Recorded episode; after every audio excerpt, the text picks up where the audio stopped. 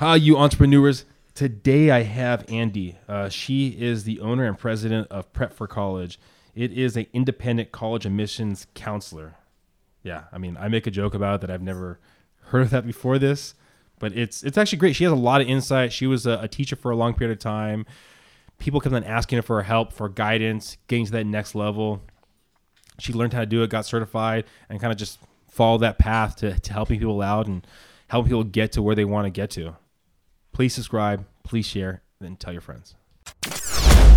Welcome to the road to growth, success of an entrepreneur. We've raised the bar. Learn firsthand from successful business owners and create your own path to success. I'm gonna show you how great I am. It's time to hit the road to growth with team lead of the Enriquez Group, Realtor Vinny. All right, so we are here with with Andy. You are the owner, president, Prep for College, and independent college admissions counselor. I didn't even know that was a thing. I, Oh yes, it is. There's, there's fact. There's a lot of us in the area. It's um, we really help teenagers. Okay. Uh, predominantly get into college, and um, if you're years out of college, I don't think you realize how difficult the process is in today's world. And so, what we do is we guide our clients through the entire process in making sure that they pick the right schools so that they have good choices when the admission process is over. So, when's the ideal age to start with with kids? Uh, believe it or not, I start with several of my clients as early as ninth grade, Okay. but the majority come to me generally in 11th grade. Okay. Waiting until senior year is too late to start because you have a lot of makeup work that you have to do in a short period of time. So I do recommend that you start earlier so you avoid mistakes um, in picking your high school curriculum and making sure that you're doing community service, if you're doing sports, that you're handling it properly, that your grades are staying up. All of these factors um, really make a difference in your application. And then it plays into what schools you will ultimately be accepted into. Okay, so remember from college, I went to a small private school, and that was the best decision I ever made. If I went to a, probably a big public school, I don't. I think I would have been lost in the crowd. Uh, so I remember one stat that I was told back in the day was the idea that you only remember twenty percent of what you learn in college, and I think that number goes up the older you are when you actually go into uh, college. Do you see a difference working with clientele that maybe is later in life, or most of your the people you work with in high school? Do they do any of them come like outside of high school and they graduated? Occasionally, I do get someone who's older. Okay. But uh, I would say 99.9% of my clientele are teenagers Okay. looking to go directly from high school into college. College, okay. A few of them do want to per, um, pursue a gap year. Yeah.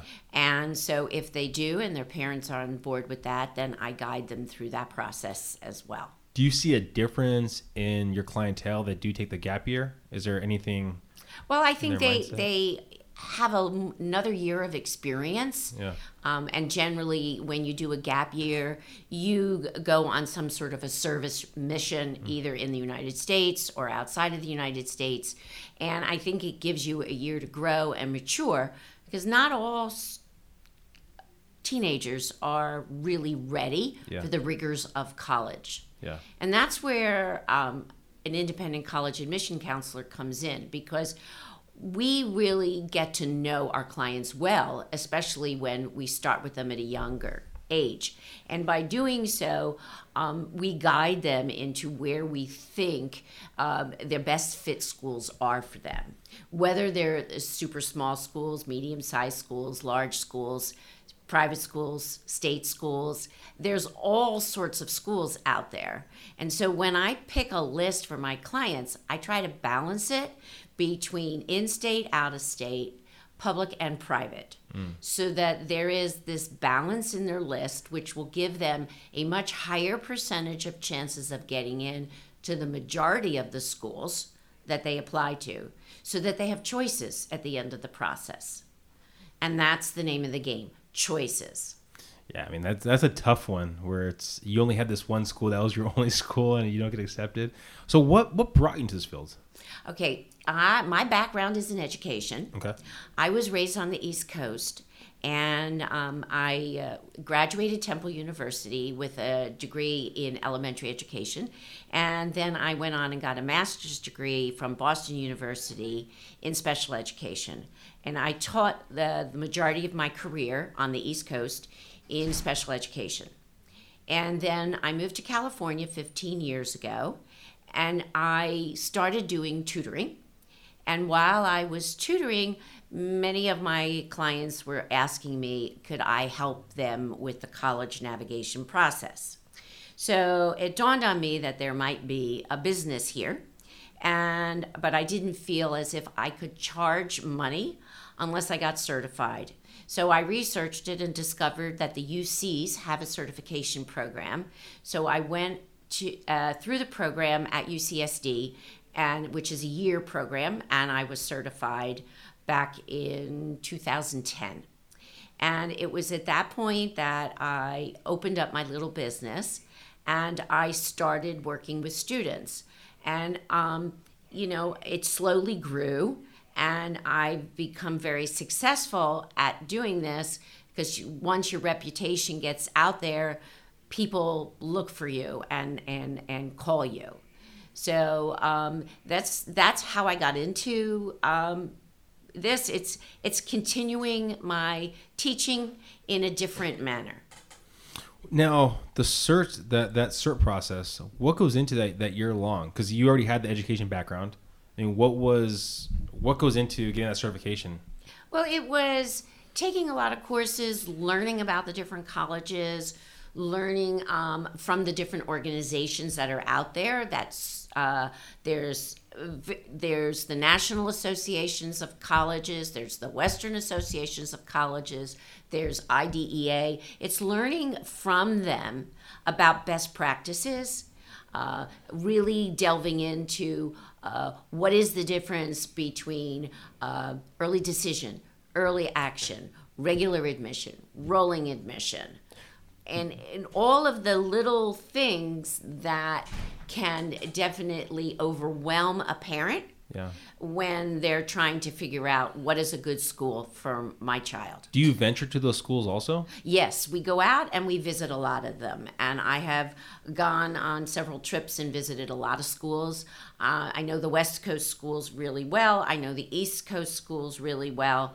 Um, not and, and I do go where like I have to go to um, Illinois this summer for personal reasons, so I'm going to spend a few extra days and go visit some of the campuses not that far from where I will be, um, so that I I can give a, um, a first person report as Yeah. to what I liked about the school. And then, uh, do you also have to keep up to date on like grants? Do you help out with kids with grants? I do help them with scholarships. Grants are a little harder, Okay. but there are a lot of school based scholarships that are merit based. And so I teach them what to do. There are a variety of websites that are out there that you can um, find where there are college scholarships, and you create an account. And then you just start searching through the scholarships to find any that you might qualify for. And generally, you have to just write an essay. And the question is whether um, the people who you're competing against are better than you or not, you might get the scholarship.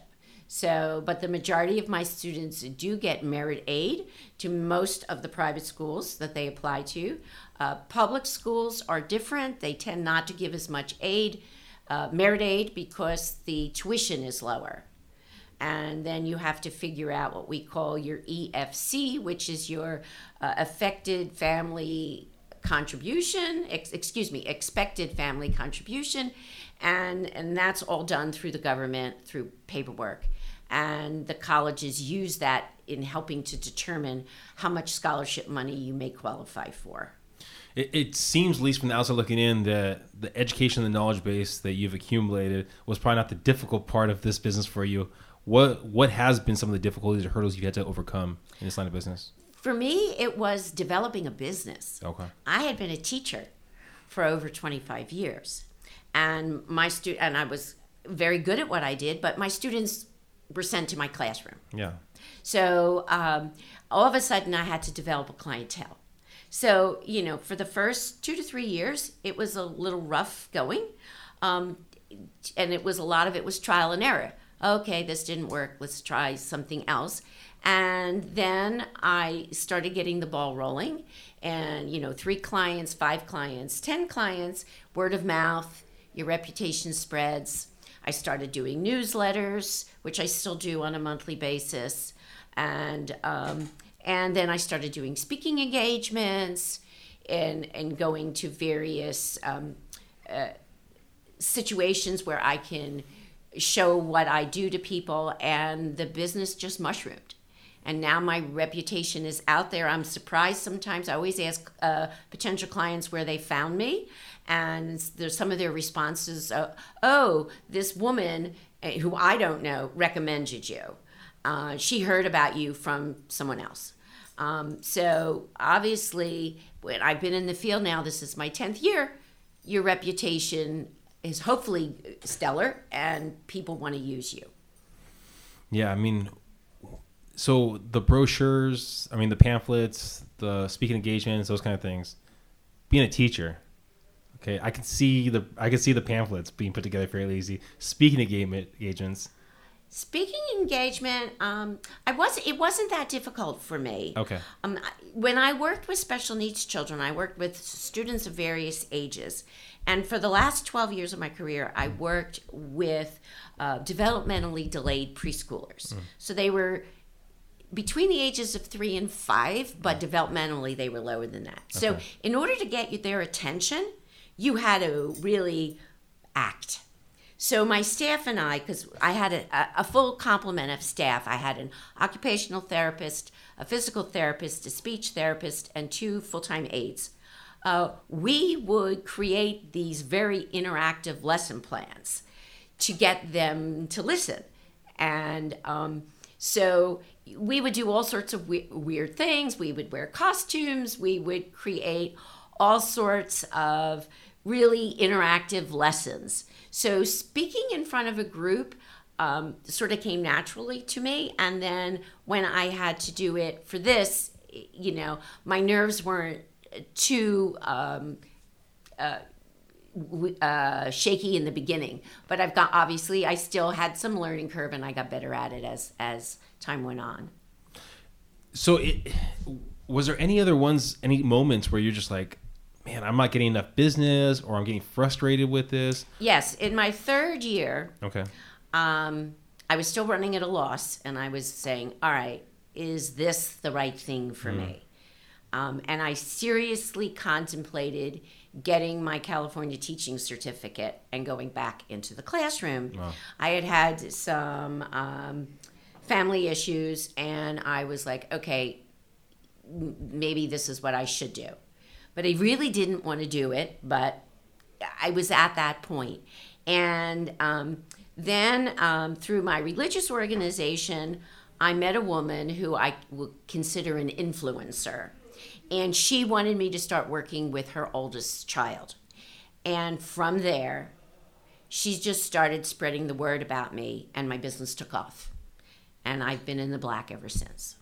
Wow. So it took that. I mean, sometimes you look at it and you're like, oh my gosh, I'm not getting, not getting there, but it's just you're so close to getting over that hump. Yes. And so um, I'm happy that I didn't give up. Yeah. Um, but you know, you can only run in the black for uh, in the red for so long before you say enough is enough. Was there anything that was what was the, the driving factor? What was that big why that was kind of pushing you through those those three years of running the red? I really wanted to do this, and I knew I was good at it. I mean, I did have clients, and they did well. The issue for me was getting my name out there to people.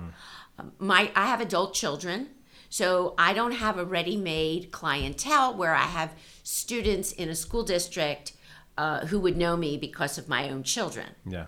So, uh, and many of my competitors do. And they work their little niche. They work in Poway, they work in Escondido, and that's where they work. They get enough clients, and that's it. And I was more spread out throughout the entire county. So, um, but over time, um, I still have clients throughout the county and outside of the county because I do uh, the majority of my work over Zoom which is similar to Skype. So um, I can have clients anywhere in the United States, and I do. Occasionally, I still get people from the East Coast who know me from the East Coast and want to use me, and um, but I have a lot of clients in other parts of California. With with all the knowledge and success you've had over the years, if you could talk to that that younger person, that person in year three that was in the red, what kind of advice do you think you give to that person?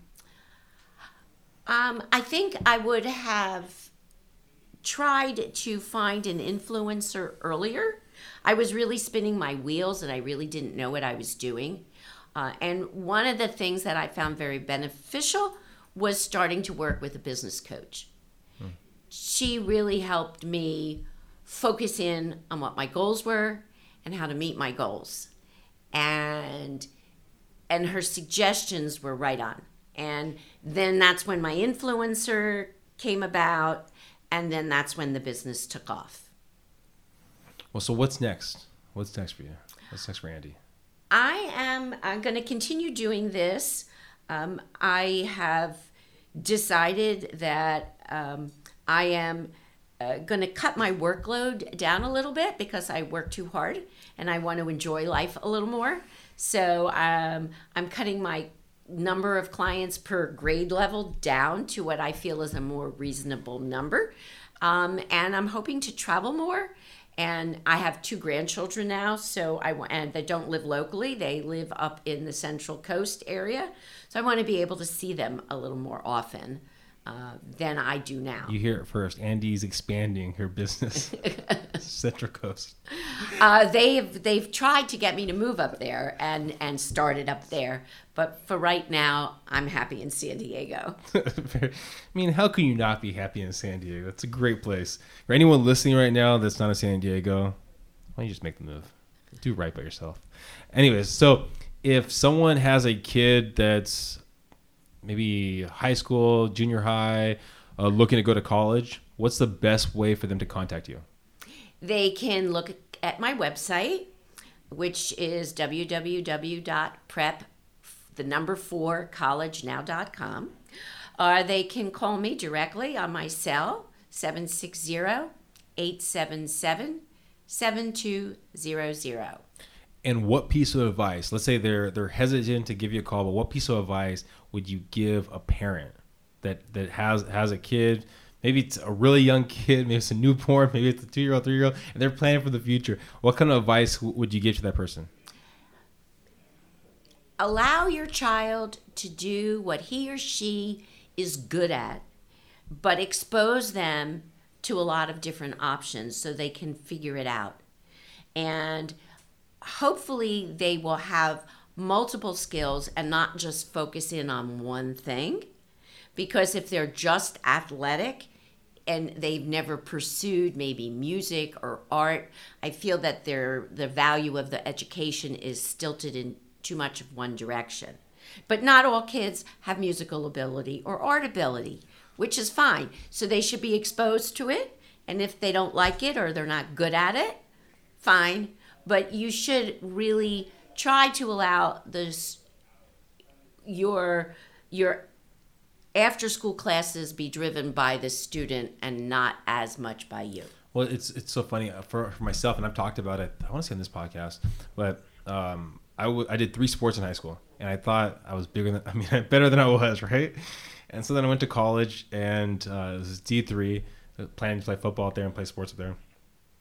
Again, my ego was was too big in the whole thing. Next thing, my, my body's aching too bad. Never played a, a single regular season game, so I quit football because I thought it was just too too good for who I was. And then I got into actually radio, got into to TV stuff, and it was something that out of necessity, I found something new that I'd never even. I, I thought it was kind of like funny seeing the people back in the day, those kind of things. So it's like when you allow yourself to be open to those opportunities, you might actually find out what might connect with you. Correct. Yeah. So it's what about for entrepreneurs, business owners that are looking to kind of start their their business? Because you started this from almost a necessity because people were coming to you for this for this coaching for this planning how would you, what kind of advice would you give to business owners, entrepreneurs out there? Well, depending if you, if it's a passion of yours, Yeah. then you you should be able to figure out how to monetize it into a business. Uh, some people, you know, just want to do it as a side gig and then to start. And then once it reaches a point where you feel that you can quit the day job, so to speak, then you can go full time. But um, my best advice is to learn from a professional who really knows what he or she is doing. And for me, my I found a business coach was the best thing that I ever did because it taught me how to run a business. And I did not have a clue as a former teacher as how to do that. Do you want to tell everyone who your business coach is? So if they're thinking about it, Sure. My business coach was Barbara Masonette, and she's wonderful. She's based in San Diego, and I highly recommend her if anybody needs help. and she's been on the podcast. You can you can look her up. I'm not sure which episode, but hopefully everyone listening out there got some great tidbits. If you have a child, maybe you're in high school yourself and you're looking for a coach, looking to get to college, you have a game a game plan. You know, Andy is the coach for individuals like yourselves or individuals for for your kids. And then once you actually graduate college, then you can get get Barb right there. The double whammy right there. So thank you again, Andy. Hopefully all you entrepreneurs got some great information. Please subscribe, please share, and tell your friends. Thank you for listening to The Road to Growth Success of an Entrepreneur. Please like, subscribe, and stay connected. Visit www.theenriquezgroup.com. Yeah, I created a website. Hope to see you again next week. The Enriquez Group, signing off.